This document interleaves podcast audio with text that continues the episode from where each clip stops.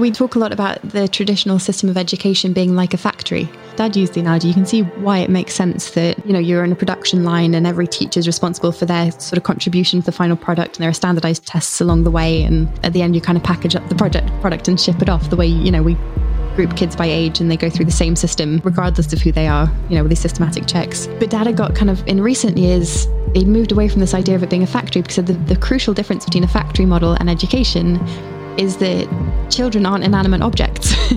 you know, factories create large quantities of, ina- of inanimate objects. He, his, his feeling was that the correct analogy was an industrial farm. You know, it's the mass production of living things. And his belief was that we're we're stripping our cultures and our people of our diversity of talents and of our you know, the, the very essence of what makes us human. And at the same rate, industrial farming is ravaging the planet and destroying ecosystems and w- was created to suit a need at a time and has done that very well, but at what cost? You're listening to the Spaceship Earth podcast with me, Dan Burgess. The concept of the Spaceship Earth is simple. We live on a life giving rock called Earth, hurtling through space. Like a spaceship, we have a finite amount of supplies with an intelligent operating system, which keeps everything we need replenished as long as we all respect it and use wisely. So, an understanding of how this system works, along with deep cooperation between humans and all life, is essential to keep us thriving and the spaceship flying. In this podcast, I'm in conversation with humans involved in regenerating life, shifting consciousness, and reimagining how we can live more beautifully and peacefully. I talk with artists, activists, writers, designers, adventurers, healers, entrepreneurs, creative mavericks, and more. Their stories invite us to participate in the co creation of a more beautiful, life sustaining world in service to life, becoming crew on the spaceship Earth.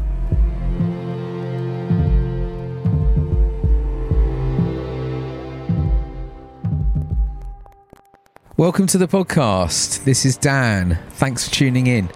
Uh, means a lot with so much stuff out there vying for our attention on the internet. I uh, hope this finds you well wherever you are on Spaceship Earth. Uh, so, welcome to episode 50. Episode 50. Hello. How did that happen? Uh, well, yes. Well, there are actually nearer 60 episodes available, uh, but that includes a mini series I made during the first lockdown. But anyway, this feels like a special milestone, episode 50, and I have a very special uh, episode guest to mark that. So, in this episode, I'm in conversation with Kate Robinson. Now, Kate is co founder of Imagine If and daughter of the late and so, so great Sir Ken Robinson. Now, if you don't know of Sir Ken, I encourage you to search YouTube after this and watch his TED Talk Do Schools Kill Creativity? It's the most viewed TED Talk ever, watched over 70 million times.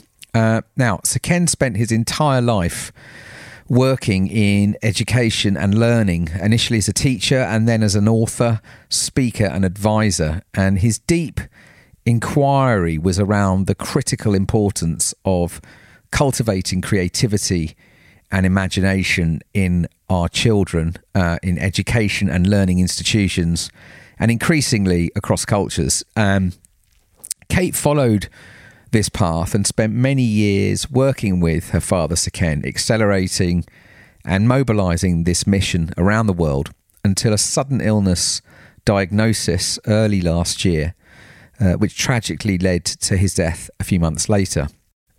Now, Kate carries a deep sense of her father's spirit and has a brilliant and deeply thoughtful view of both the challenges and possibilities for imagination led cultures. And now, with her partner Anthony, heads the Imagine If Foundation with a provocation to continue the work of Sir Ken Robinson, reimagining the parts of life we take for granted and that no longer serve us. Their mission is to help individuals and organisations understand and harness their innate powers of imagination, creativity, and collaboration to recreate the worlds that we live in.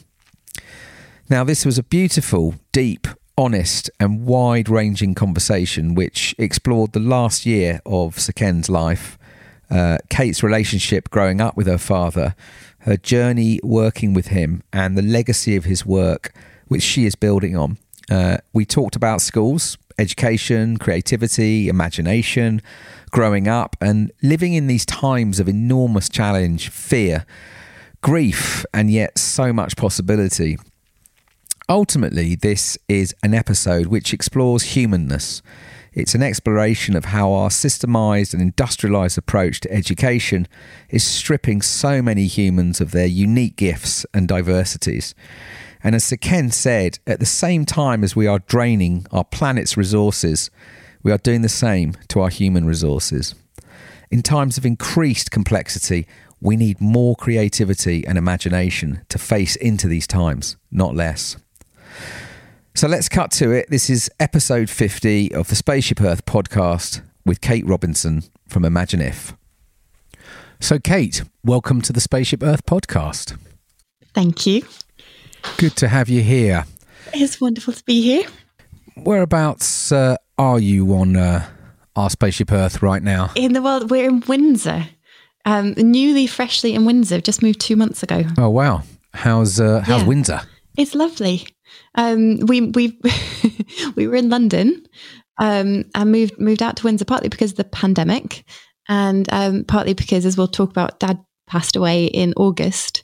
Um, so we've come to sort of have the space and time to process our grief, um, and and found ourselves at the site of the biggest funeral that's happened in the country for. about 20 years so it's it's not been quite quite the escape that we were looking for but it is it is wonderful i'm, I'm grateful to be here Well, thank you Yeah. for having this conversation. And um, you've had quite a year, and I mean, we all had quite a year, but you've particularly had Yeah. quite a, a year. Um, so why don't we why don't we start with that, if that's okay? Maybe you could just um, share a little bit about what the what the journey's been like in the last year. it's been a year. yeah, I mean, I know, I know you've you've had a year as well. Um, Yes. but, um, and what what a time to have a year. I, I do miss the days when what I was worried about was the pandemic. yeah. That there was a time when that was the most stressful thing happening. Um, well, yeah. So we, um, what happened in the last year? We were. So I say we. We is me and my my husband Anthony, who um, I work with, who runs um, the companies that we have for Dad's legacy with me. Yeah. Um, and we went back. So my parents lived in. Um, so my, my dad was Sir Ken Robinson, um, and he and my mum um, Terry worked together for. They were next year would have been their fortieth wedding anniversary. Um, but they were together for 44 years and and like you know you and Seema or me and Anthony they worked together for all of it so yeah. yeah, let's dive into that one. yeah it's a whole other part. Um but so they lived in la for 20 years and decided in so the last um it would have been 2019 that they were moving back to england. So we started off 2020 in la um packing up the family house and and moving moving them back over here. So mum and dad moved Right at the start of the year, right in february just before the whole Yeah. thing kicked off. just before it kicked off. So we flew back. Anthony flew back before I did. I flew back by myself with Adeline, who was about to turn two. So that was a fun 11 hours. Um, but flying back, you know, people were starting to wear masks and starting to. Um, I remember I, I got told off by the cabin crew for letting Adeline walk around without shoes on. Um, because I sort of thought it can't be that bad. Um, but you know, they were thinking the virus drops the floor and if she's not wearing shoes and um, so we we came back and went straight we sort of locked ourselves down um got back at the beginning of march and then mum and dad flew over literally three days before lockdown was announced um and moved luckily to the to they they'd rented a flat next door to us in london um so we were next door to each other but because you know do you remember at the beginning you just didn't know if you could get it from sort of spontaneously Yeah, you know letter um, through the letterbox. Everyone was or weirding from, out. or even from yeah, you know, when we were back when we were detailing all of the groceries, and and um, Yeah. you thought maybe you just get it if you weren't worried enough about it, or yeah, um, bonkers. so we didn't go and see them for the whole first of the lockdown, even though they were just next door. I, I dropped off groceries and kept my distance, and um, and then dad got dad got he started to get sick in April, um, and but it, it was all contained. He spent May in hospital. Um, we knew it was cancer, but it was, and we knew it was cancer, um, the the kind of cancer that you know most people don't make it to six months with. Um, but they said he had the type of cancer he had was two people a year in the UK are diagnosed with it. Um, because, you know, he had to be special in every, in every case, couldn't do anything quite regularly. So two people a year were diagnosed with his type of cancer. It was the, the type of tumor it was. Um, which they said meant that, that he'd be absolutely fine because it was such a rare kind. It was the kind of cancer that you wanted. Um, so he spent he spent May in hospital, and then came out of hospital and was supposed to be getting better. Um, was supposed to have sort of a round of chemotherapy as belt and braces. They said to make sure that um, you know it didn't come back, but it, it would all be over by Christmas. He went for a routine scan ahead of it, and then we found out at the beginning of August that it had spread and that there was nothing else they could do. So he died 16 days after, sorry, 18 days after after we found out that he wasn't going to be okay. Um, so it was it was really that roller coaster of in and amongst the pandemic. He was in hospital for a month. We couldn't go visit him, um, you know, and then sort of thinking you were working on getting him better, and then suddenly not. But in that, um, in those two and a half weeks we had with him, um, Anthony and I got married, and Dad got to be there for that, which was you know, so it was it was a real lesson in how you can feel happy even in even when your heart is breaking, you know, there, there can be light even in the darkest times, which was pretty incredible. Um, yeah, so that that was the first half of the pandemic, and then the second half has been suddenly find So Anthony and I, our company Nevergrey, we worked with Dad. Um, we were his head office for the past five years, so we've we've suddenly found ourselves in the legacy business, um, which is you know a new it's a, it's a new proposition really. Is continuing his work, which I I promised him that that I would do. So we'll get into that because, yeah. like you say, you're going one way and now you're going another. Yeah. You know, I guess there's well, there's a there's a lot to unpack in in that, and you've been very active um, yeah. since he left in terms of marking that legacy and the intentions that you that you have with it all, and we can explore all of that. I'm just curious to go back, if we can, mm-hmm. and just explore a bit more um, your your backstory.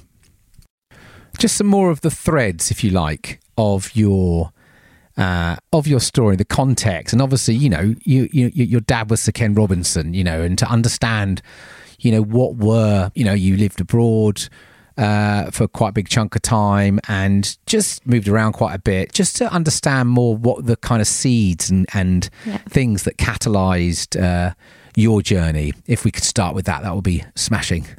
If, if you were up for that, of course. I'd be very happy to. Um, well, so I mentioned that mum and dad worked together. Um, so mum was a teacher and um, and dad was was teaching at the time as well. And he was running workshops for teachers his big passion at the time and always but was the arts and education um, particularly theatre and education. And mum was a, a, drama teacher which is how they met. So they they shared this big passion together. Mum came from a teaching family which you find you get teaching families. It's one of those things like doctors or lawyers you know you you i think every you sort of trace mum's line back and there's a teacher every every generation um, but, but I mention it because I grew up in a house where the the things Dad talked about, you know, the the issues he felt with the create with the education system, the importance of the arts and education of creativity and education, um, was was a constant. You know, it was the conversation over the breakfast table, the lunch table, the dinner table. Um, what was that like for you? You know, as much as you can remember. I it, it was just it, it's just normal, isn't it? The you know, Dad had polio when he was four. And um, I didn't know until the week before he died that he was completely paralyzed in one of his legs. Um, I didn't know till I was 20 that one leg was about two inches longer than the other. And I mention it just because it never crossed my mind to question it. Um, you know, what, what, just when you grow up with something, it's how it is. It's what you know, isn't it's, it? Exactly. And um, my bedroom, so when I grew up in Stratford upon Avon, my bedroom wall, I shared the wall with the bathroom you know, and I wake up in the morning to hearing mum and dad talking about it while he was having a shave, you know, and she was sitting there sort of against the radiator and they were talking about it. Um, so I think a part of it is osmosis. yeah. As you're talking about that, it's making me think about your, your dad's TED talk when he starts talking about Shakespeare's dad. yeah, exactly.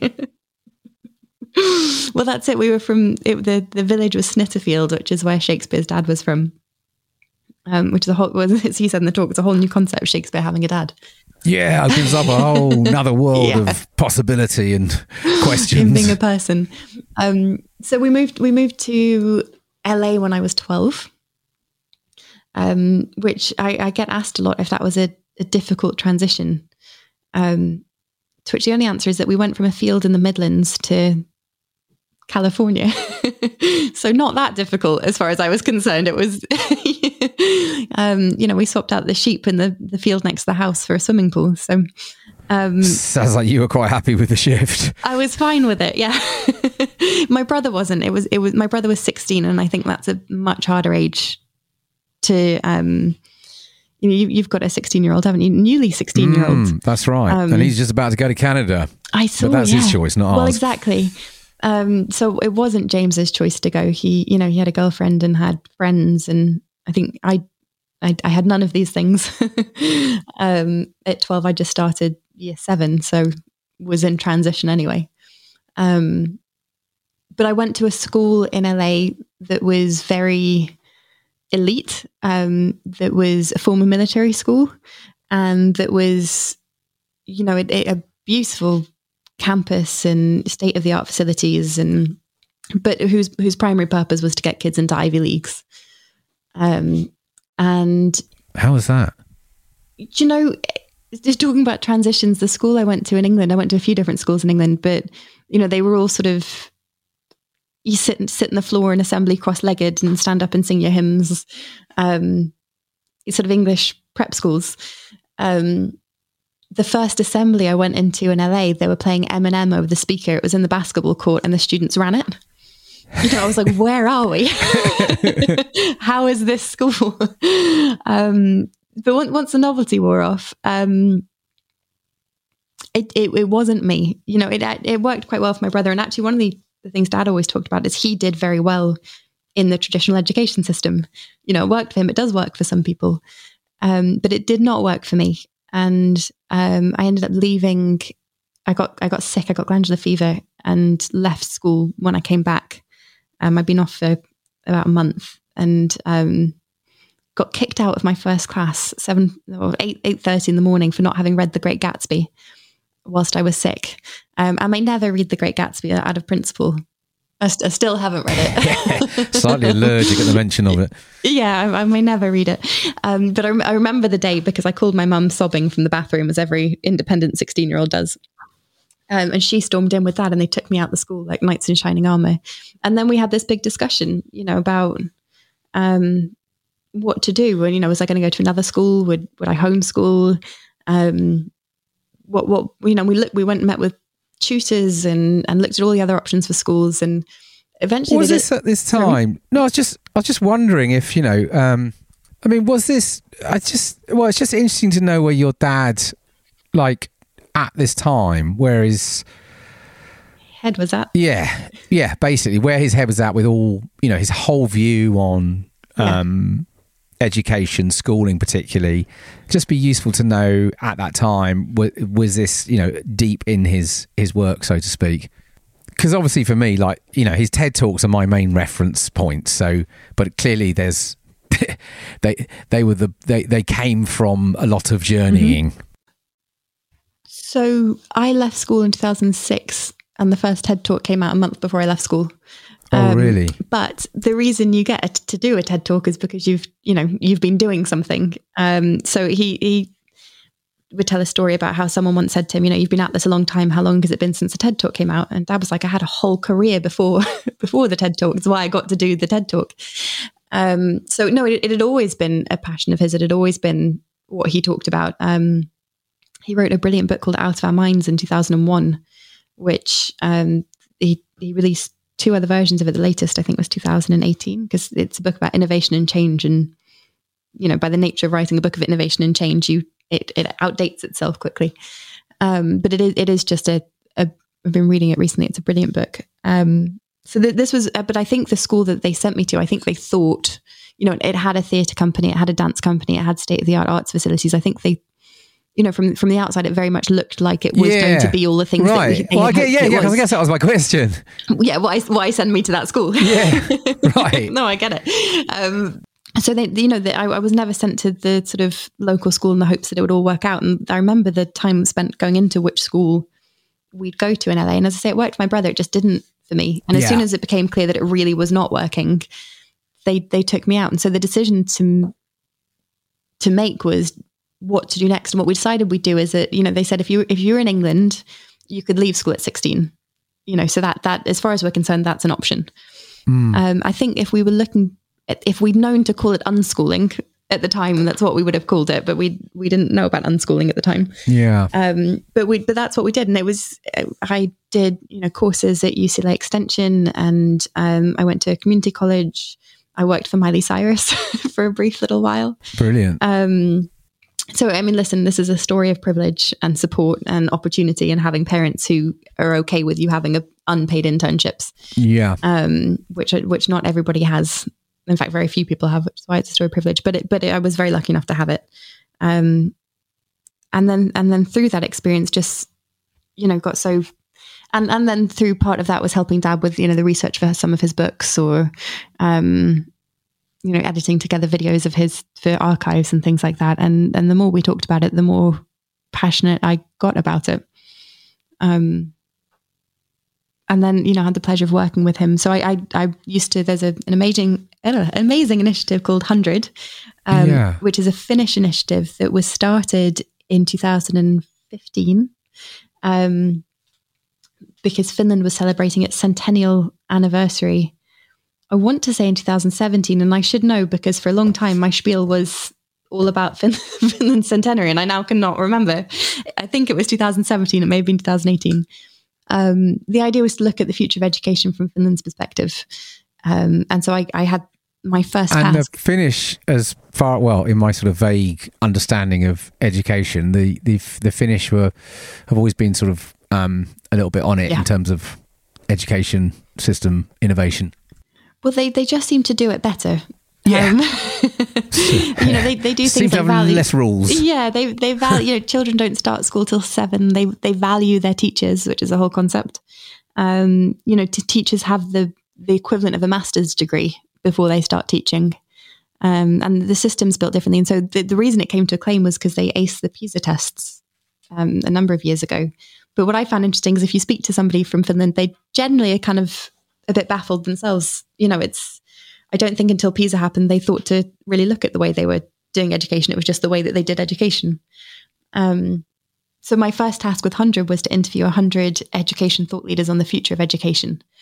Um, it's kind of a dream job. Got you know to travel the world and speak to people about about this, and it was also a crash course in what was happening globally in education. Um, and then left that to to start our company Nevergrey with Anthony and work with Dad Amazing. which was amazing. You know, we had we had five years of of being his head office. So And and what sort of things were you starting to explore in those in those early years? What was the intention? with Dad, Yeah.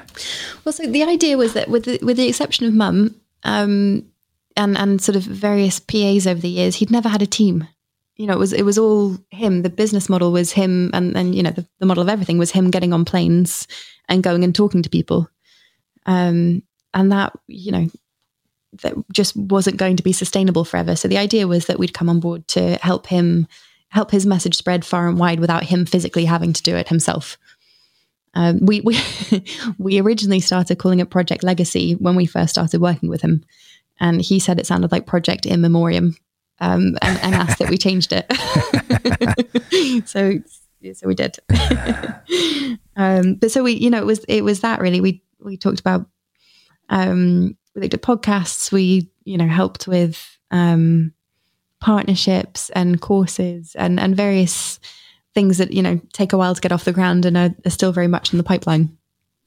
Hmm. I mean, so I mean, he was exploring, you know, many things, um, but I guess, you know, the starting point for for many people with his work would be human creativity and where it rubs up against um, education systems. but he was very, very clear. I remember from that, you know, in the TED talk, he was very sort of to this idea that, you know, how can education systems as they exist today, how can they prepare us for a future that we have no idea what it's going to look like? Like, literally, we have no idea what's coming even a couple of years down the line. And now it's probably like two weeks. Yep. yeah, no one saw this year coming. yeah. So I, I, guess with that, like, you know how you know his view on creativity in this context. You know, he he's very clear. His view is like you know creativity um, should be mm-hmm. is as important as literacy and should therefore be treated in, with you know with exactly the same sense of um, of importance, um, prioritization. Um, uh, in our in our education, so just I guess I'm just curious, like how did that how did that show up for you um, in your life? These these beliefs. Well, so Dad's contention was that there are various misunderstandings around creativity. Um, you know, one is that it's for creative people that you're either creative or you're not. Um, which, which, is still the case, still the case. really. Yeah, still yeah. the case. Um, yeah, the school that we went to look at this week, actually, the nursery teacher said we were talking about nativity costumes, and she said, "Oh, I'm not creative. I don't sew." Yeah, right. But, that doesn't. Yeah, so so you you haven't learned to sew yet, is all you're saying. Yeah. Um, that says nothing about your creative capacity. So that was that. The other. So it's either crazy people or not. The other was that uh, creativity is about certain subjects and certain activities. Um, whereas Dad's strong contention is that creativity is you you can be creative in every single subject. In fact, you know you you have to be. Um, he defined creativity as the process of having um, original ideas that have value and the, there were three parts to that. One was the fact that it's a process. Um, and he talked about the, the process, a process implying that there are various different um, aspects that are in dialogue with each other. And so for him, creativity was a dialogue between idea creation and idea evaluation. Um, you know, and you and you flip back and forth between the two constantly. You you create an idea and then you try it and evaluate it, and that leads to an evolution of the idea or a totally new idea, or throwing that idea in the bin and starting up with a new one.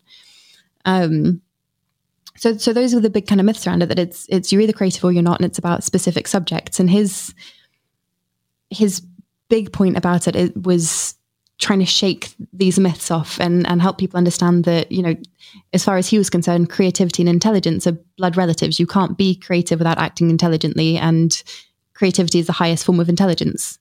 Um, and there's there's a lot in that in terms of you know the neuroscience behind it and the way our brains work and sort of the inherent creativity that is constantly there. His he talked, and I I love this, which why we'll get to it later. But why we landed on Imagine If was what separates us out from the rest of life on Earth because we are very similar, you know, many respects to to all life on Earth. You know, we mm. We rely on the Earth to live. You know, we we flourish only in certain circumstances and completely disintegrate in others. Um, but what's you know, our lives are finite and we start small and grow bigger. But what what separates us is our capacity for imagination, the capacity to bring things to mind that aren't present to our senses. Um, creativity defined as sort of applied imagination. You know, you can be imaginative all day and do nothing about it and make no difference. But creativity was taking imagination one step forward um, and taking what's in your head into into reality. Um, yeah, I, mean, I got a real sense from him that you know creativity it's a it's it's an active thing. You know, it's it, it's embodied. Yeah. Mm-hmm. Yeah, the other other great bit in in in the TED talk about you know from sort of teens, we're just sort of educating sort of up and up from the from the neck up into the head. Yeah, and slightly to one side. Yeah. Yeah, and I, I mean, I, I, felt like that when I, when I was at school. You know, you could literally feel it. It was like mm-hmm. this sort of in, intensity in the head. You, you, know, to grasp what I felt was yep. you know, sort of really a- abstract information you know, and ideas that we've been told to try and grasp and understand. Yet, you know, some of us are just tuned in differently, um, like you say, or maybe approach things slightly differently, uh, or spent time. But you know, ultimately, it, it, it felt to me from uh, from my memory of the school system is, yeah, like not not within the body. The body was almost you know forgotten. Yeah. Uh, you know irrelevant yeah and you know creativity is this kind of dance often and of expression through many many mm-hmm. forms so um we have this idea of educating into the head. It's, it's quite visual when you start to think of it, isn't it? it's like yeah. I remember, uh, you know, he yeah. told those those great stories about uh, movement. You know, the need to move, and for kids. And you know, again, I'm, I guess, when we're thinking about his work, I'm just thinking about now, and you know, again, he used to have this this this idea of this need for the you know the personalization of education. And again he had that he had that phrase you know every one of us has special needs uh, so to speak. Um, yeah. and what what still blows my mind is that we we live in this culture now where you know if you look around we're constantly if you like being told and enticed and offered these ways of becoming individuals right you know everything now is like individualize this, you know, um, sort out your mm-hmm. personalized mm-hmm. diet and uh, your exercise regime, you know, what yeah. you look like on Instagram, you know, all, all these kinds of things. Um, everything's about personalized, personalized, personalized. And yet, education is still nowhere near to be seen, yeah. really, in terms of personalization. Why is that? Well, there are there are some great examples of people of people doing it. Um, you know, there's things like big picture learning, which um, they break schools down into groups of I think it's 13. Um, I'm not sure there's any symbolism to the number 13 there, and I may, I may have made it up that it's 13, but I'm pretty sure it's 13.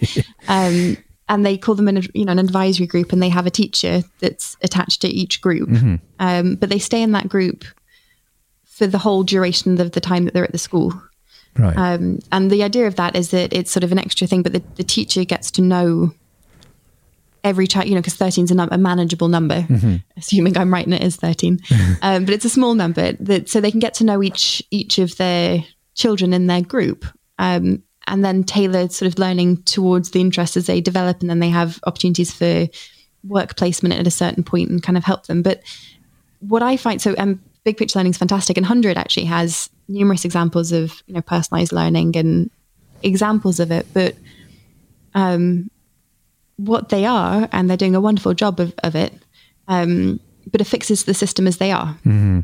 You know, it's it's sort of trying to because in in many ways the system feels immovable. Right. Um, Dad's point is that it's a human made system. All of our systems are. You know, and, and the very fact that we created them means that there's the opportunity to recreate them. Yeah. Um, because they're human systems, they're complicated though. You know, no one wants to take a risk with their kid. And there's sort of an, I think, an element of better the devil you know, or I went through it and I'm fine aspect with it. Mm. Um, but the, the bigger thing is that the systems was created for a time that was so different from the one that we know now. You know, I think the majority of our systems are. Um, and actually, I'm, I'm finishing Dad's last book at the moment. It'll be a manifesto, and the kind of core principle of it is that the systems that we've created are stripping us of our, of our human resources and systematically stripping the planet of its natural resources. Um, and, and, you know, we urgently need to address both of these issues. Yeah, it's this industrial um, mindset, isn't it? It is. Yeah, it is. And and um, yeah. Well, I was just I was just saying it's just this call for something more organic. yeah. So dad dad's point, you know, we talk a lot about the traditional system of education being like a factory. Um, and you can see why that dad, dad, dad used the analogy. You can see why it makes sense that you know you're in a production line and every teacher is responsible for their sort of contribution to the final product and there are standardized tests along the way and um, at the end you kind of package up the project product and ship it off the way you know we group kids by age and they go through the same system mm-hmm. regardless of who they are you know with these systematic checks um, but data got kind of in recent years it moved away from this idea of it being a factory because the, the crucial difference between a factory model and education is that children aren't inanimate objects. yeah, right. you know, factories create large quantities of, ina- of inanimate objects. He, his, his feeling was that the correct analogy was an industrial farm. You know, it's the mass production of living things. Hmm. And his belief was that we're we're stripping our cultures and our people of our diversity of talents and of our, you know, the, the very essence of what makes us human and of our of our um, our, of our individuality mm. at the same rate that we're stripping that industrial farming is, you know, ravaging the planet and destroying ecosystems and and you know and leading to you know the high rates of anti um, antibiotic resistance and um, you know kind of w- was created to suit a need at a time and has done that very well, but in, at what cost? Um, and so there, there are four principles to organic or sustainable farming, and he felt that there were four, there could be four principles to organic education as well um, that kind of and don't ask me what they are because off the top of my head I can't remember. I could Come hear on. that that question taking in your head. yeah, share those principles. As I was saying, it was like stop speaking, Kate. You can't back this up because it's not in front of you. Um, I can't. But there, but there were four that It's in Creative Schools if anyone wants to read yeah. it. um, his book Creative Schools, but um, what what the fundamental difference is that industrial farming it, it focuses on these vast monocultures and it strips the environment of so-called threats and predators, the insects that feed on them, mm, mm. Um, in in the interest of yield, of creating these sort of massive this massive output of one type of crop, um, and in doing so destroys the insects that feed on them, and then the birds that feed on the insects, and and everything. Whereas sustainable farming focuses on ecosystems and creates different plant, you know, plants different types of crop close together so that they can have this thriving ecosystem that that helps them all grow. But his and I, I love this the way he said it. He'd say that great farmers and great gardeners know that you don't grow a plant. You know, you don't stick it in the soil and then super glue on the leaves and the you know the petals mm. and then hmm. sprinkle it with pollen. The great farmer or gardener creates the conditions, focuses on the soil um, and creates the conditions for growth to happen. And he'd say that great teachers would do the same thing. You don't grow a child. You, have hmm. got kids, you know, you know, after the first nine months, you um, once they're born, you don't you're not actively involved in growing them. Your your job is to create the conditions for them to grow into the best versions of themselves that they can be. Um, and he felt that great teachers, great schools did that. They created the conditions for children to flourish. Um, yeah, it's, it's so that that was yeah. Yeah, it's so fascinating. Again, you you can you can apply this to so many things that are kind of broken now. This whole idea again of sort of you know feeling, seeing things in a more system wide way, seeing that like these are all about relationships and and inputs. You know, mm. you know something that you do over here is going to have an impact over there yeah. and starting to be able to see more in wholes you know rather than seeing things as as, as sort of separate and i think gardening actually is a, a great analogy of our times actually yeah. um, i think we need you know more of that principle of of of gardening in everything now mm-hmm. because it's trying to understand why certain things are happening you know that we're now aware are destructive or problematic you know you do that you know in a gardening way through observation through through listening through looking through trying to understand different things that are going on and like you say sort yeah. of adapting the conditions versus yeah. you know destroying or coming in with a, a you know a, a, a massive intervention um, yeah, it's it's it's so interesting. He he was always very clear, at least as as as I understand it. Again, yeah. um, you know, he saw that it was certainly not a teacher school problem. Um, here, it was uh, a, a system that was really restricting um, so heavily, and obviously it got worse over time. Yep. Um, teachers and individual schools' ability to actually respond in the ways yep. they wanted to. He was very clear, right? This model yeah, had been well, adopted he, globally, right? That, um, and I love, I love this. He said, you know, rock and roll was not a government-led initiative. The real change doesn't happen behind closed doors in government offices. Real change happens from the ground up. Um, and that you know if you're if you if you're involved in education you're the system you know if you're a mm. teacher the kids in your classroom you are the system they don't care about what's happening in finland or you know what what gcse results the years you know, 10 years ahead of them are doing um, they care about what happens with you in your class so if you if you change your approach you are changing for the kids in your class you are changing the system mm. um because you're right it was never and he was very keen you know never to tell teachers what to do mm. because I mean, how, how can you? First of all, you know, they're they're the ones on the ground, and every class is different. Every group of students is different. Every circumstance is different.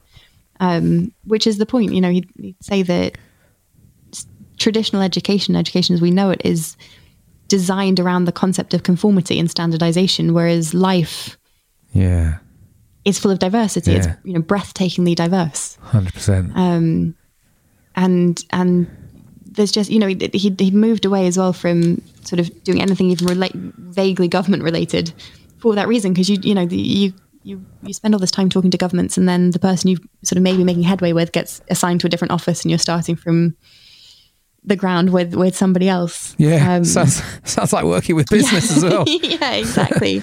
yeah, it, it, it's about the people.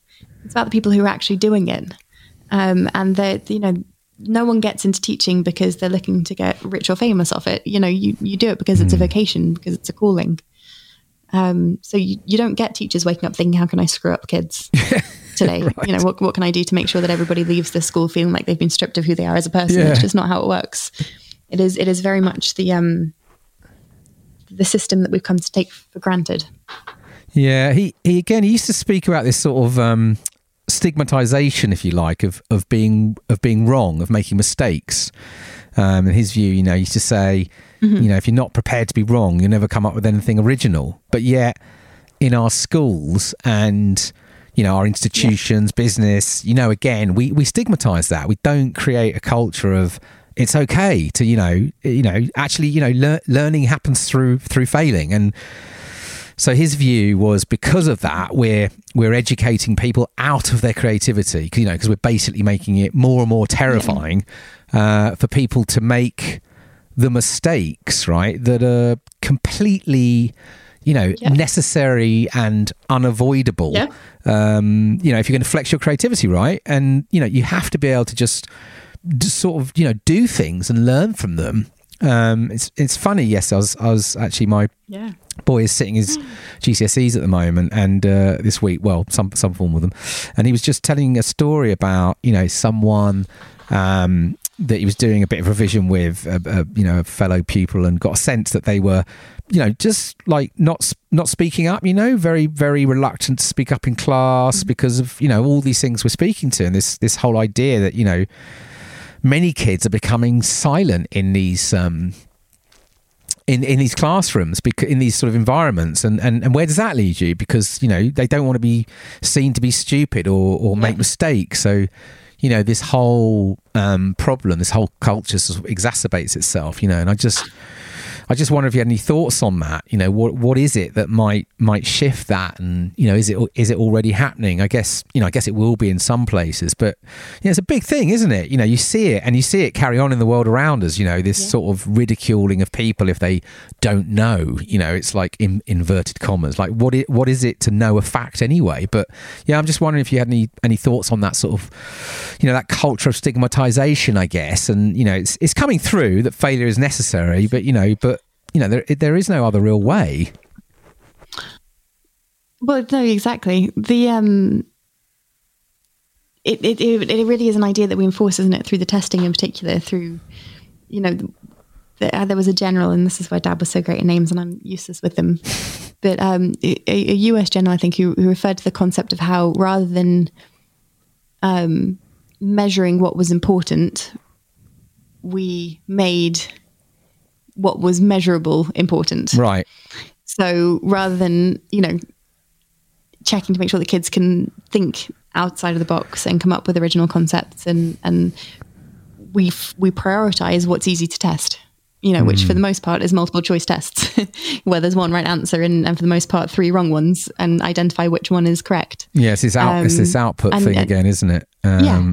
You know, yeah, it goes goes back to what you were talking about with the factory farming. You know, you can yeah. say, well, you know, we've got X thousands of kids through on this grade, but actually, what it doesn't measure is, you know, how many of them are struggling with their exactly. mental health or their yeah. well-being, or or what's going on at home. Yeah, or, right.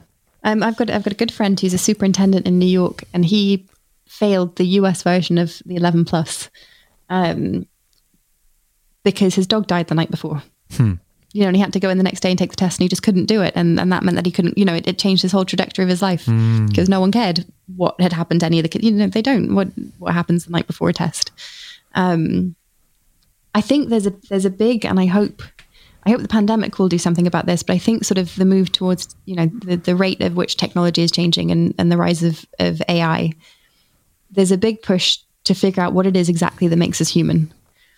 Um, you know what does separate us out now that we're creating machines that can do a lot of the things that w- that we're capable of doing and i think what you know people working from home for example with the pandemic and businesses now thinking well actually do we need people to keep coming in and people saying well hang on i've managed to work perfectly fine and spend time with my kids and I'm not saying it's been Yeah. easy. No, sure. um, but but people are sort of thinking, well, how much time do I need to spend commuting or sitting in one space, and and when I'm actually capable of working differently. Um, All that to say, I think we've got to such a point where we've we've done everything we can through our systems to ignore the fact that we're humans. You know, you're supposed to show up for work pretending that you're not feeling unwell or that you've not had a big argument with your, you know, husband the night before or um, your mum's sick. You know, you're supposed to show up to school and face it regardless of what's going on. Um, and actually, we are all of us. It doesn't matter what position you're in. We are we are all of us human. Um, and that does come with with make mistakes. And I think as soon as we start to, and there's, I, I spoke to a group of people not long after Dad had died. It was the um, International Democratic Education Convention, and um, I wasn't ready for it. I'll be honest. It, I'd said yes to it um, in the two weeks after Dad had died, when I was superhuman and and nothing could touch me um, because of the shock. And then by the time the thing rolled around, I think a month later, I, I was not superhuman. And I got onto this, thankfully it was over Zoom, but it was about 150 people from around the world. Um, and I cried for about 15 minutes at them and then opened it up for discussion so that I, you know, they weren't all just sitting there watching me try and form a sentence through my tears. Um, and it turned out to be this amazing thing of people talking about their own experience of grief or how different cultures approach grief, grief and loss. But the reason I mentioned it in this context, um, one person from Israel mentioned just what was so incredible about Dab was the fact that he was so human. And it struck me as such an odd thing, to, a beautiful thing to say, but such an odd thing that we would notice that about somebody when, you know, he, part of why his talks caught on so much was that he, his thing was just get on stage and talk to people you know, and we've moved away from that now. You know, if you're going to get on stage and do a talk, you have to have rehearsed it and it has to be perfectly polished and you can't make any mistakes. You know, we we do so much to try and forget the fact that we're human and all of us the same. Um, and I think as soon as we start getting our heads around the fact, and we'll have to um, sooner rather than later, the fact that we are human, th- then we'll start realizing that making mistakes is just fundamental to it, and it's not about the mistakes; it's how you move on from it. Yeah, it's, beau- it's a beautiful story, and you, you know what you're what you're saying is just making me think. You know, when when we do show up in our sort of full humanity, extraordinary things tend to happen. Yeah. Um, so it sounds like the Zoom the Zoom conference Oh, it was probably brilliant. yeah, it was probably rich and deep and interesting because you showed up in your full you know emotional self. Oh, I, oh, I did. Yeah. that was mortifyingly so. But, but it's extraordinary, isn't it? What, yeah. what happens when we allow ourselves, you know, when we're um, when we're vulnerable. right to show up exactly. Well, and you know, it also we do just as a slight segue, we do grief so terribly um, in a secular environment in the West. You know, we I'm not religious, and um, it, it struck me when Dad died that you, you know, my my mum's family's Catholic, and you know what happens when someone dies and they're Catholic. You know, you you sit with them for the first 24 hours to make sure that the soul doesn't escape. You cover the mirrors.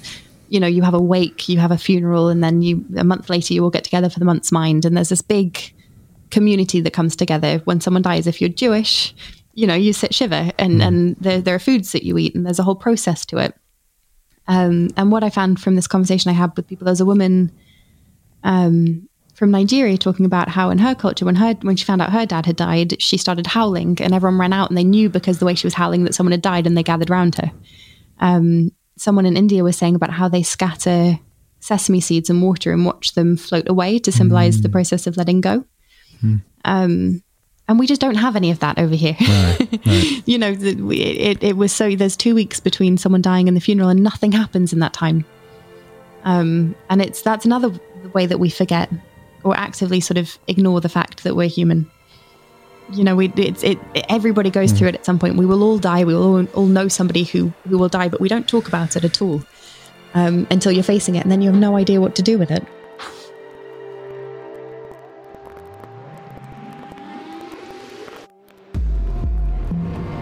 We live on a life giving rock called Earth, hurtling through space. How bonkers is that?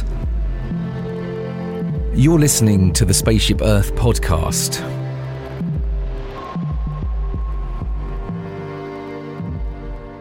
that feels again as you're speaking it's sort of taking me more to this sort of hmm. industrial mindset again of control and Yeah. not showing Making people feel uncomfortable. yeah, yeah exactly not showing your vulnerability exactly again it's almost a uh, rejection of the the messiness, Yeah. messiness of of, of being Yeah. human, and all that that can hold.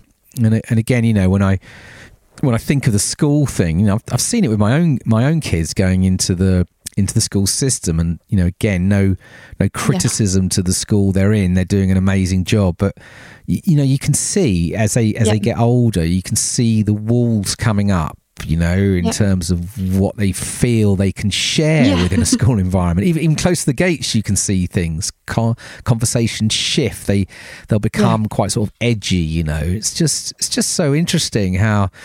Yeah, I think you're Yeah. right. I think it's our our humanness actually that's that's almost being sort of con- constrained here. It is, and, and you know, I mentioned I'm finishing Dad's book. In reading the draft that he left me to finish, what really has taken my breath away with it is that as much as his work is a criticism of the systems, you know, the education system and other systems, more than that, it's a real love letter to human potential. You know, it's a real testament to his belief in what we as a species are capable of doing if we if we fix our systems and we embrace fully what it is to be human. Um, because if you you know if you look at what we've done as a species so far, it's breathtaking. You know, our systems of language, of culture, our civilizations, our democracies, our works of art. Um, you know that no other species does this.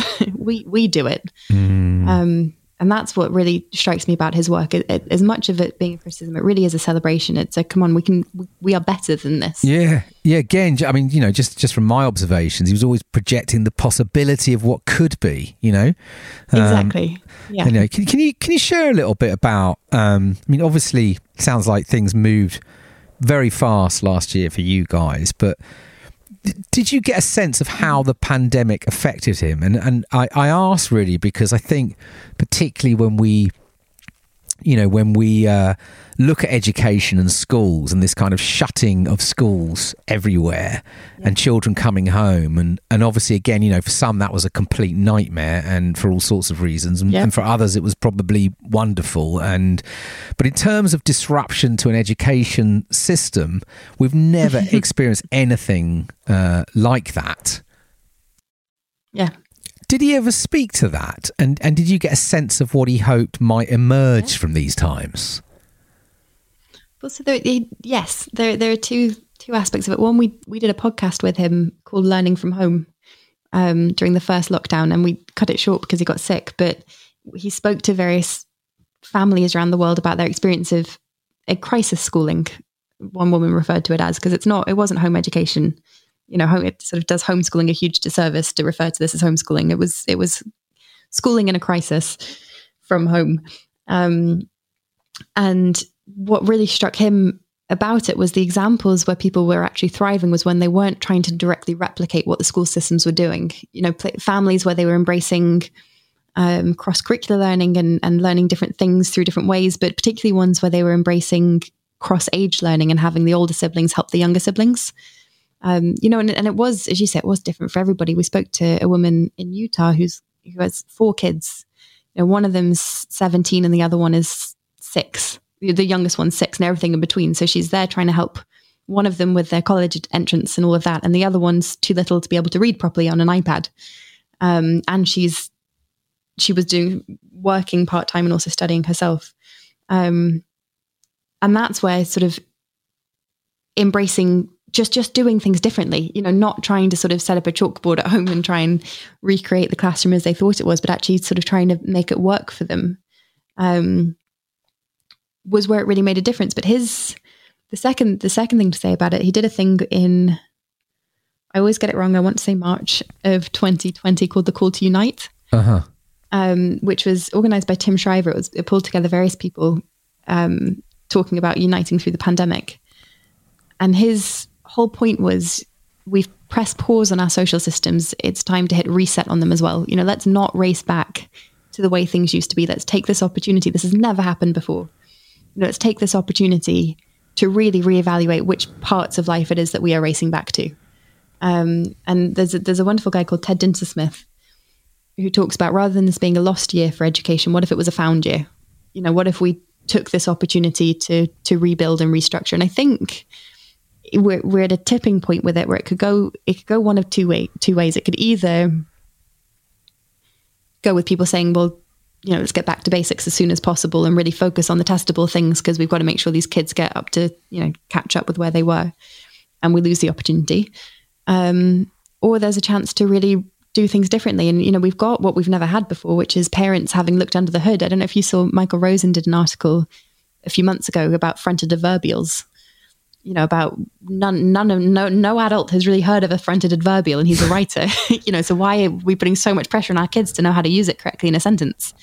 Um, i have no clue what a fronted adverbial is. Yeah honestly on, on that note i look at some of the stuff my son's doing gcse i have no, no idea clue. what no, and, and, he won't. No he idea. won't in a number of years either. No, yeah. Um, it's true. so so that was his hope you know was that we have this opportunity and we we have parents having looked under the hood in a way that they haven't had an opportunity to do before to question it.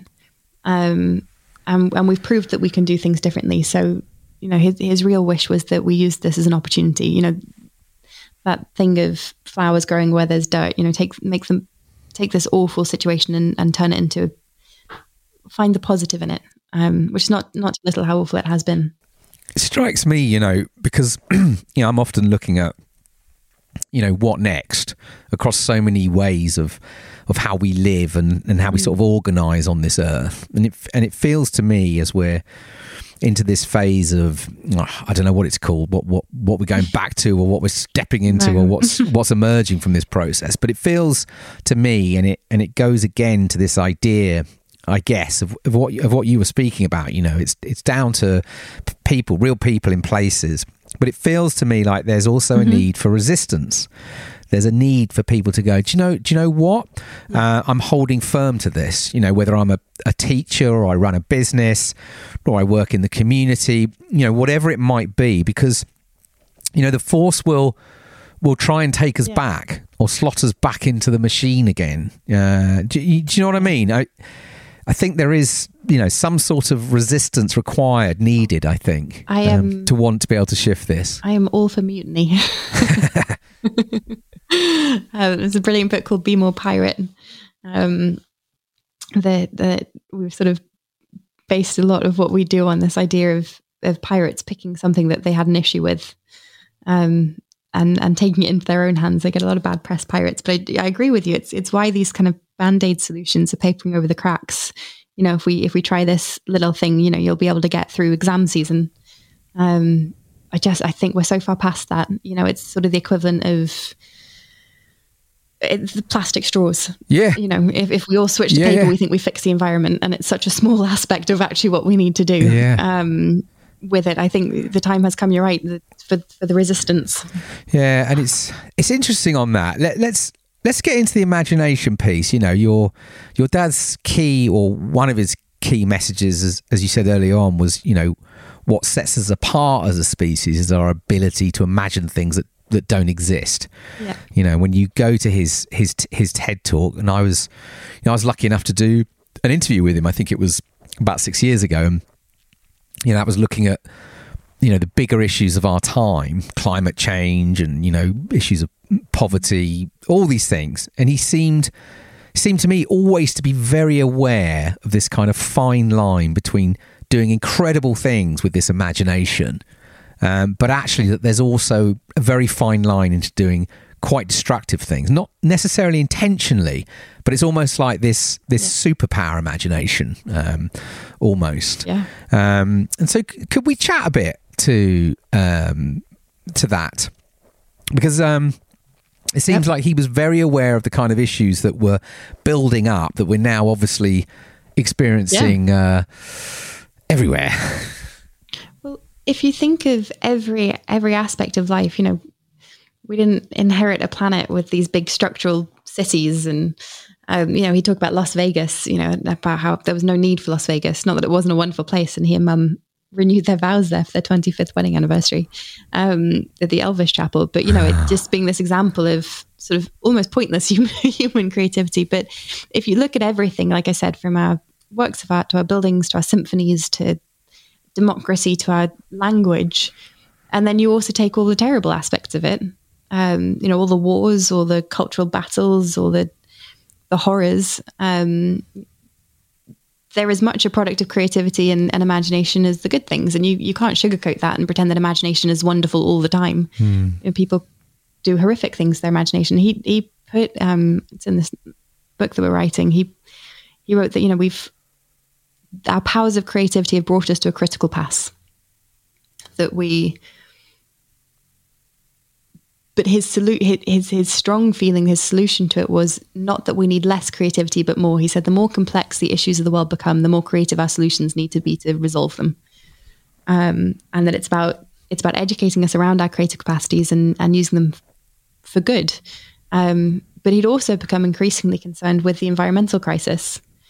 Um, you know and and the, the, he referred to as the twin these twin crises the crisis of the earth the earth's natural resources and the crisis of our human resources and how we are draining our systems are draining us of both. Um, and that there was very little point in, in planning for a future if, if we're if we're not going to have one um, on the planet and then the role that education has in in that capacity. Um, and that creativity is, is pivotal to it because you're right you know industrial systems of farming and industrial systems of education came out of someone's mind someone imagined it and right and created it. Um, but the beauty of it, as he put, is that we create. You know, we don't live in the world as other creatures do. We create the worlds in which we live, and that the human world is born as much out of our minds as it is from the natural world. You know, we create these systems. We are. There's a quote from I'm going to forget who it's by. Um, I'm, I'm, I've, I've forgotten who it was, but mm. who said that we are suspended in we're suspended in webs of our own we're suspended in webs of importance that we ourselves have spun some something like that that you know we've created these systems and, and attested mm. values to them hmm. um, and therefore you know we we create the worlds in which we live yeah but there is always a possibility for recreation is the beauty of it um, and i think that that's the message that you know when, when talking about his legacy and the work that we have to do hmm. i'm very keen that it's not looking back, you know, he he got sick and died. He, he wasn't at the end of his life. Um, so people said rest in peace. It never seemed quite right because he had no intention of dying when he did. Hmm. You know, and there was this whole new chapter of his work. And and as as far as I see it, our, our job now is to carry forward that chapter. You know, not just sort of put a full stop on him and and create a few awards in his name and you know and maybe a foundation although we are also doing that um, it's it's about continuing his work and, and steering us through this incredibly difficult period of transition that we're in. Yeah, let's let's talk about imagine imagine if yeah. maybe just um, yeah. Can you just give us a bit of a story yeah. about about it? I can. Um, so Im- imagine if we we did a big event for Dad's birthday on the fourth of March this year. yeah. 2021. I still think it's 2020. um, it seems very odd that next year is 2022. Yeah. Um, and the the idea behind it was severalfold. One was to kind of come together publicly for the first time and say, you know, he he passed away. Let's mark that, that. Mm. Um, but it it was more so kind of rallying cry to everybody who was inspired by his work to say, you know, if he lit a spark in you, it's time to fan that into a fire and continue his work. Um, it's you know, I'm I'm aware when I talk about his legacy that well, a few things. One that it, if I did nothing, it would continue. You know, his legacy is not dependent on me for it to continue. He he created an incredible legacy himself. Mm. Um, so the second is if I'm if I'm going to get involved in his legacy, I've got a, a really big job to not screw it up. Yeah, no pressure. um, you know, not sully. no pressure at all. No, you know, not sully his name when he's not here to defend himself or, or mm. kind of clarify. Um, but the third is that, that we're not doing it alone. You know, he he he inspired a movement of people who were dedi- as dedicated as we are to continuing his work. So that was Imagine If was and it came from this idea of we we've created the world, we can recreate it, and quite frankly, we really need to at this point. It's getting urgent. Um, so the idea for Imagine If is that it's it was this big event to mark his birthday this year, but it will be an annual event and it'll be an annual celebration of human potential, um, inspired by this idea of his work being a love letter to human potential, and it'll be a year-round campaign. So we have all these statements from people who came forward with imagine if statements. You know, imagine if we did things differently. Um, and so we're partnering with various organizations at the moment to to move the needle on them. So a lot of them are actually to do with the environmental crisis. Um, a lot of them are about education, obviously, and it's about partnering with the right people to to take it from imagination into reality. Because that was his big point. You can sit around all day being imaginative, and not doing anything. But um, you know, imagination and creativity are not the same thing. You have to do something. It's not enough just to imagine. You have to do something. Yeah, it's it's so interesting because it strikes me, you know, some of the things I, have been looking at in the last year or so is sort of more in, inquiry based ways of working. Yeah. You know, where you're you're imagining and then you're acting, so yeah. you're you're experimenting on that to to learn quickly. You know, to to, to test something, yeah. and that can be as simple as doing things. You know, in, in, your life. You know, it could be within your home. You know, you want to you want to shift something. You know, how do you, how do you do that? But then it obviously goes out into a wider world. You know, like community and beyond. But the the whole idea that you know exactly it's it's it's, it's feedback loops. They're loops. They're cycles of inquiry. You know, it's not it's not enough yeah. just to dream or just imagine. Um, no. you, know, you know, we have to we have to go and then do something with that knowledge or that idea in order to understand. Yeah. You know, the the feedback of it, its its potential, or or again, it could be negative as well. And I think well, that's such a big shift though isn't it again that's it's not how we're taught there's a sort of passivity around education in, in, in some ways. But there is, a, we, we spoke to, I sort of went to look at a school for Adeline and the head teacher is very big into coding, which is great. But she was saying, you know, her job is to make sure that kids learn not so much what they're coding, but sort of the skills involved in learning to code because, you know, the world that they'll inherit, the coding will have changed so much by the time they get out into the world that what they learn now will be outdated and irrelevant. Hmm. And I sort of corrected on it because she's totally right, of course, but that also these are the ones who will be redefining the coding. Right. you know, they won't just be shaped by it, they'll be the ones shaping is the goal of it. If we're if we're raising our kids correctly, they're not just inheriting a world, they're leading a world. Mm. Um, you know, we're we're raising the next generation not just to to live in the world as we've left it, but to leave their stamp on it and to, you know, guide the next generation through it. Um, there's a, a, really lovely phrase Dad used in the book, which is um, creativity is call and response. You know, so one idea, to your point, you know, you, you have an idea and you test it, but you don't know what's going to come of it. The, right. The, you know, he talked about how Gutenberg had no idea when he invented the, the printing press that it would lead to the Protestant Reformation, you know, because he'd, he'd made something possible and that could then, cre- you know, create something to spread like wildfire. Um, in the same way that the guy who invented the IQ test had no idea that it would kind of become synonymous with with intelligence however many hundreds of years later. Sounds um, like the, the, the, the, guy who invented GDP. You know, he, he would have no idea that everyone would inherit that as a metric of yeah, success exactly. globally, which which was never intended no. to do. He was like, no, no, no, don't use this to measure success of countries. Yeah. but it, yeah, it's the same with education. You know, the PISA tests weren't really intended so that academic, you know, that standardized testing would become the be all and end all. It was sort of supposed to test the water. But you know, there's a positive side to that you know, when when the iPhone came out, they couldn't have anticipated the types of apps that people would create or the entire industry of app creation that they'd be creating. You know, the I guess the point is when when you come up with an idea, you know, to your point, with this kind of process of the play between idea creation and then idea evaluation, you have no idea when you put something out into the world what what will become of it. Yeah. Um, and just how important that is. There's two things that sort of um, come up for me when we're when we're thinking about the Imagine If work you're doing. You know, I'm noticing probably really in the last year, actually, or may, maybe even less, but there's a lot more. Well, it feels like there's a lot more conversation going on around imagination.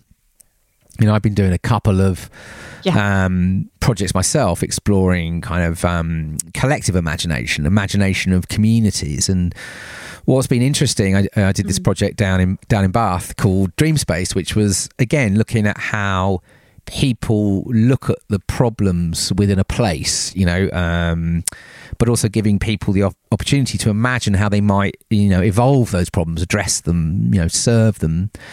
And actually, one of the funny things that kept coming through. You know, pe- you know, people aren't used to be asked to use their imagination in a in a sort of positive way. You know, do, do you know what I mean? It's sort of like we, we you know no. we, would love you to just to imagine yeah. and again maybe it's a little bit like you know it might be it might be a bit like your dad's idea of, of being creative i wonder if sometimes you know people think oh um, I, I, don't have an imagination do, do, do, you know what i mean you know it's for those is for those that are kind of uh, yeah. you know more I don't know I don't know if I don't know if that makes sense sort of um, you know people not like me kind of thing it's all sort of like it's like whimsical and things, isn't it? It's, Yeah. It's this idea of it being almost stigmatized, sort of Yeah. away with the fairies. Or, yeah exactly and and and then and then this other this other piece that's coming up that i'm starting to hear and uh, come across uh, uh, of late is this idea of, of moral imaginations. And uh, it's kind of like you know what what do we actually do? I guess you know what we've just been speaking to it's like because the imagination is you know there is you know it's powerful there is so much power in how we can reimagine and the things that we can create. But in a, a time of so much um, complexity and, and urgency and the you know the need to sort of stop so much of this kind of destruction in the world it's it's almost like well what what is the role of this this of our imagination of these powers this kind of moral imagination in in in the future um it does feel like this work that you're really pushing through with now. It feels like if there if there was ever a time, it's uh, This is it. well, that's that's one of the cruel things about the timing of dad dad's passing away. Is I, I really think there's never been a more important time for his message. yeah, You know that idea that the more complex the problems of the world become, the more creative we need to be to resolve them. They're freaking complex at the minute.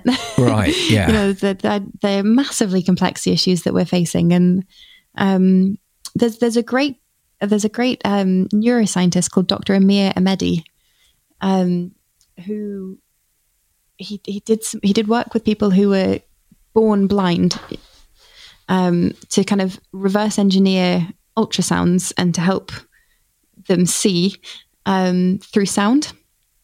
So the way an ultrasound takes sound vibrations and turns them into images, he took images and turned them into sound vibrations.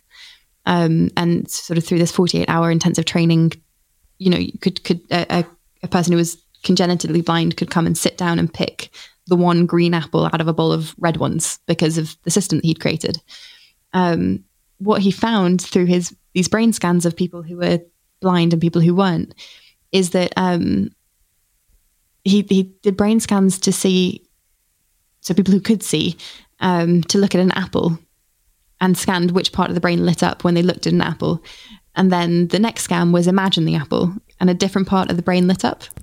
Um, so he's identified through through this work where imagination happens in the brain and it has its own special bit um, but also what he's found is that everyone has different capacities for imagination so he for example has a really hard time um, with visual imagination, he can't bring images to mind, but he's got sort of almost perfect recall of music. He's got a really strong music imagine, imagination, which is incre- it's another one of those things. Dad always talked about how, you know, we take our senses for granted. We we assume we've got five senses, um, but actually we have so many more than five senses. You know, we've got a sense of temperature. We've got you know, it's not just about um, sight and touch and taste and smell and what's the other one? yeah, sound. Yes. Um, but we've got a sense of temperature. We've got a sense of balance. Um, we've we've got uh, countless amounts of senses that we just completely take for granted. And we take it for granted because we've been told so many times that we have five senses. We've never thought to question all the other ones that we have. Um, and I think imagination is an interesting one that we assume when we're talking about imagination, we're all talking about the same thing. Uh, but it's one of those ones like, how do we know we're all talking about the same red? um, we all- we all have different capacities for it, which I just think I just think is fascinating.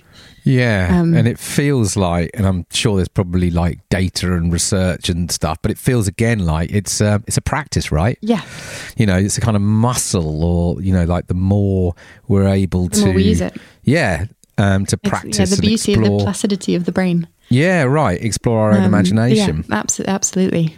which brings us back like uh, if you know to where we started like the younger you know it's there imagination is rife in these uh, in the young years um, and what we could be doing to keep cultivating that you know um, and seeing that you know as- like your dad's thing you know it's it's as important as literacy and rather than you know mandating and forcing everyone into kind of you know strange algebra and whatever you know i'm not sure these things are Yeah. useful but you know surely now like you say what we're facing into as a as a Yeah. species um, we're all different but it just feels like you know that's the one thing i think that just feels you know to me at least seeing you know my own just my own small experiences my own children just to be able to keep questioning to keep being curious, to keep thinking, you know, how can I do Yeah. this, or or why can't that happen, or or how do I try this? You know, just that.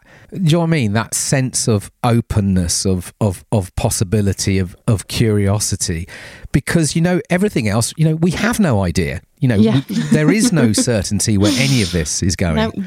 So the ability to sort of just being able to overcome something through an idea or a behavior or just a way of shifting, constantly being able to shift your views and adapt, I guess is really what what maybe is what we're looking at. It's maddening, isn't it, as well, that education happens when it does. because, you know, when kids, you know, you know it from languages, if they, there's a certain point when it's hard to, it's harder to start learning a language. Whereas if you learn, if you're exposed to languages at a young age, you, you can speak those languages. Um, and these, you know, 12 to 13 years that, that most kids go through at school happen at a point when their brains are so mushy. Um you know and and and it's so pivotal what we expose them to during that period. And actually what tends to happen is we spend those 12 to 13 years shutting off various aspects of it and then the rest of our lives trying to open them back up again. Yeah, right. um I've always thought that with things like like yoga and meditation. Yeah. You know, we get we get to our thirties and forties, everyone starts breaking Yeah. down because they're losing the plot with how crazy life life is. Stressed. Yeah, and then we and then we try and discover all these things like yoga and mindfulness and, and whatever it might be to try right and at the time deal when we can't it. touch our toes Yeah, exa- exactly. Yeah. right when our hips are closing up we discover yoga Yeah, and, and like anything to try and cope with the mayhem. Yeah. You know, if we had that, you know, when we're younger, or we're able to sort of have these kind of tools and practices, which are, you know, actually about having agency, right? Because they're all they're all things that help you deal with the Yeah. complexity of life. You know, without having someone to tell you what what the answer is. You know, do you know do you know what I mean? It's like all of these. All of Yeah. these things feel just feel so weird that we sort of strip them all out, um, and then we get the sort of midlife crisis, and we're all going, "Oh shit!" You know, it's like, why why did no one show me this stuff when I was a, when I was a kid? Do you know? Do you know what I mean? Yeah. um, I have two things to that. One is I've been doing the Nike Running Club app a lot recently because because now we're in Windsor and there are fields to run in. Um, and Coach Bennett, who's the coach of it, talks about how there's um, there's never just one starting line. You can have a starting line at any point in a run.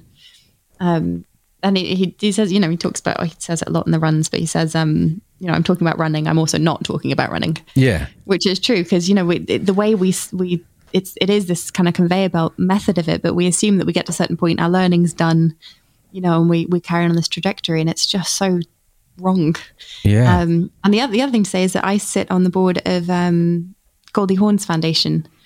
Um and they're they're the sort of leading program they have is called MindUP which which is this. It's mindfulness for kids in schools.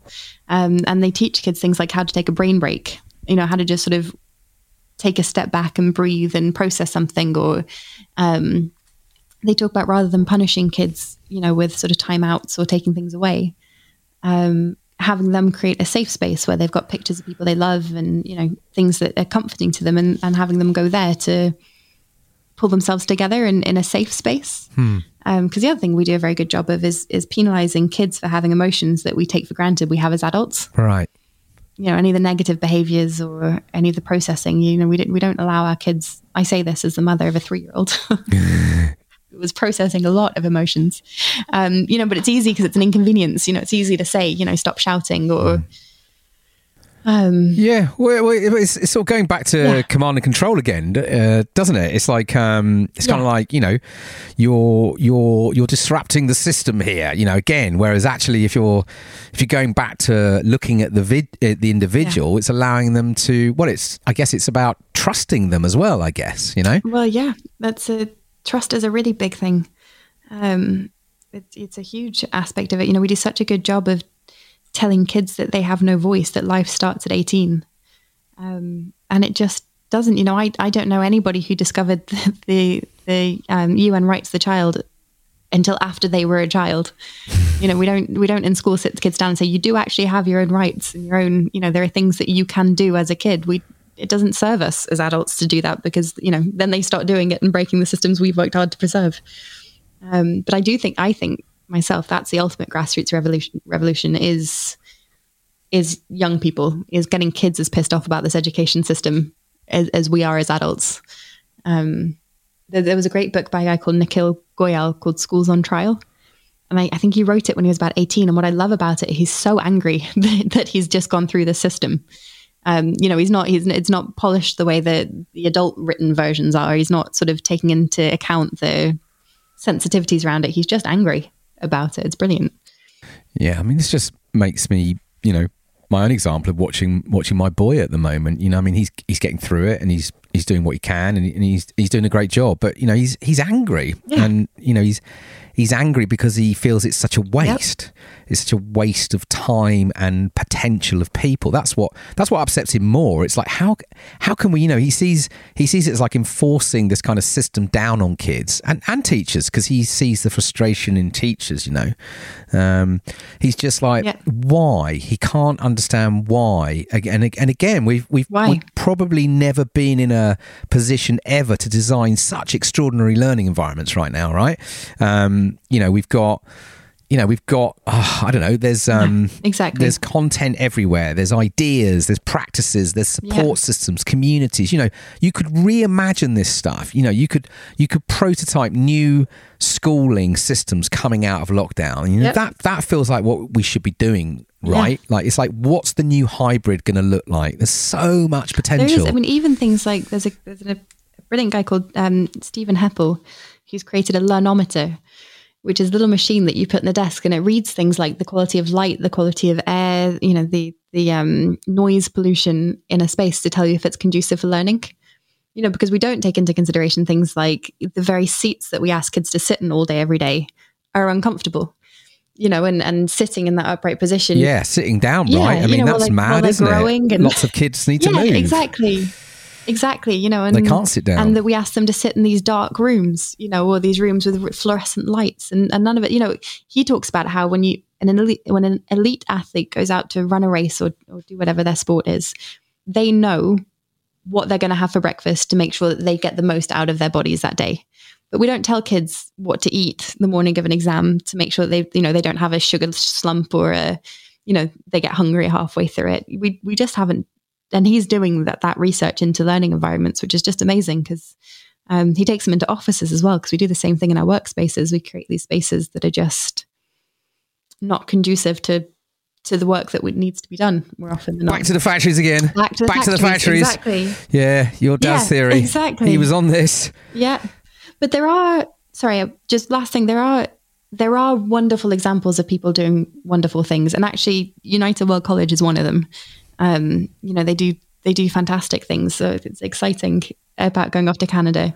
I know, um, but that's that's what frustrates me. It, it, frustrates me that it's not accessible when when it could yeah, be. When you know, that's be. that's the thing that yeah. frustrates me. It, it, seems to me, and of course there'll be loads of other brilliant examples of of places within the you know within the system that are that are doing extraordinary things. But as as far as I can tell, you know the most you know the kind of ex- most exciting stuff is just, just not accessible no you're yeah. right unless you you, know can afford it. exactly you've got money or you know you've somehow been offered a place or whatever it might be but it's not for the masses um, no. and it could so easily be right yeah. that's the thing well and, and it's in the interest of the system to fix it you know when you think look at the the price of the dropout rates and and you know i would say the dropout rates don't even take into consideration the people you know like your son who are just disillusioned by the whole thing and find it to be a waste of time but are sticking it out.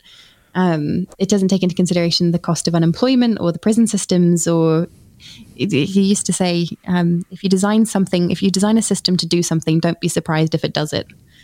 You know and and the the issues that the system is at create longer term and the and the financial implications even of that you know if if if the thought of sort of this moral imagination to your point or this idea of doing the right thing by the kids isn't what gets you up in the morning then the financial implications of the system not working are overwhelming.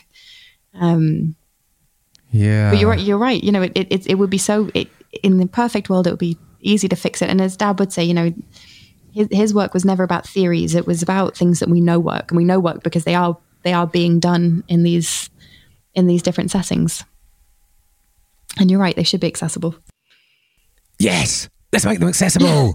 Fix the system. Mute yes, imagine if Um, yeah. So how can people get involved? What's what's going on? I seem to remember uh, rightly as well when you did when you did the launch, you had like loads of content, right? Um, Good, 11 hours. yeah, I mean, I'll I'll link out to all of this, but um, just going forward, is there anything you can share more about ways for people to, Yeah. to get hooked into it?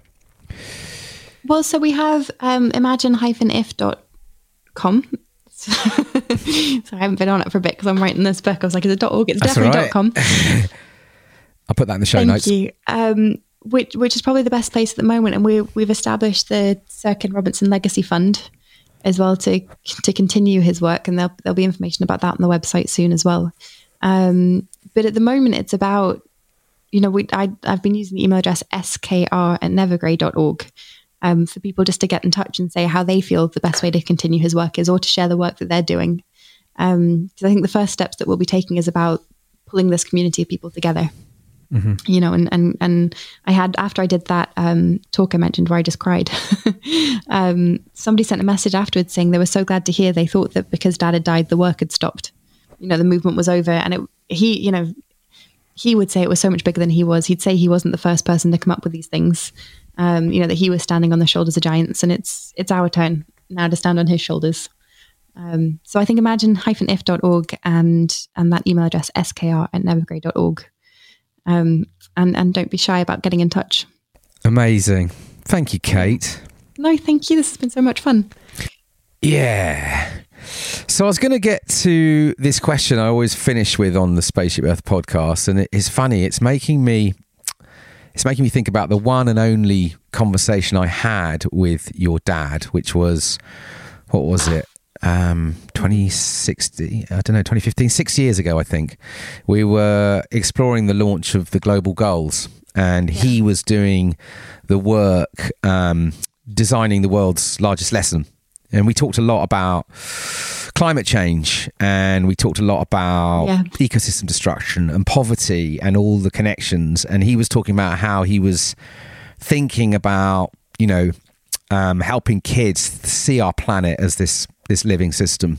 Um, and he was talking actually about being in space and coming in and seeing this Earth, this uh, this speck of life uh, in in in the universe, and uh, it was just interesting because it's making me think of this metaphor that you know has gone on to inspire me so much. This idea of the the Earth as a spaceship, and I just wonder now. This idea of becoming crew uh, on, on Spaceship Earth, what might that speak to you right now here in 2021? Still mad. I think it's 2021. Um, we'll never get over that. Um, do you know? I think you've hit the nail on the head with it. I think it is about agency. It's about not seeing Spaceship Earth as a free ride, but it's about taking responsibility. Um, you know, we have we have one opportunity, we have one life to live, and we have one planet to live it on. And it's about taking responsibility both for our own lives and for the planet that we're we're all sharing on it. Um, yeah, going to say I'll, I'll put a full stop on that. Love that. Beautiful. Thank you so much, Kate. no, thank you. This is great. It's been amazing. Thank you so much for sharing uh, your stories of your dad. And, you know, he's just an you. extraordinary human. And yeah, It was pretty incredible. It really was. yeah. Um, but but the work carries on. Well, That's that's that's the best way. yeah. Well, I wish you all the good vibes. Thank you. And definitely, this wave of imagination is uh, is what we need. It's such an interesting moment now for this work you're doing. So, um, wishing you uh, massive vibes and uh, good energies for the the the, the work that time, is coming. time to reimagine. yes, indeed. we'll be in touch. Wonderful.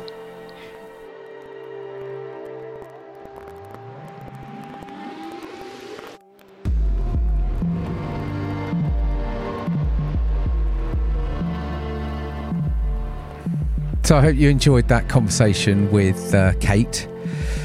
Such a beautiful human, and what a treat to learn uh, more about the life and mind of the late Sir Ken Robinson and the work Kate is doing to build on his legacy and help bring forth the creativity and imagination revolution, which is so urgently needed right now to help us reimagine our ways of being uh, and organising on this beautiful planet, but also maybe where our own individual potential and well being truly lies as humans.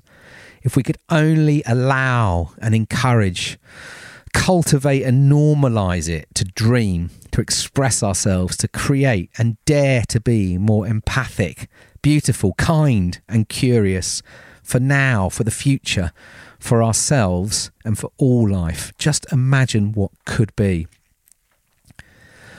If you like this podcast, please give us a review. It will take 60 seconds and it will help others find it, or just share it with those who you think might like it. You can sign up to the monthly newsletter, Becoming Crew. Um, you can follow us on Instagram at thespaceship.earth. You can leave us a donation if you like, a price of a cuppa if you like this episode. Uh, you can do all that via the website, which is thespaceship.earth. I'm going to play out with a track. Uh, this one's from 1997. It's by a French act called A Reminiscent Drive. Uh, it was an album, awesome album called Mercy Street. Um, and this track is called Life is Beautiful. And this version is a cheeky little bootleg version, uh, an exclusive for the Spaceship Earth podcast. Take good care of yourselves out there. Until next time, peace and out.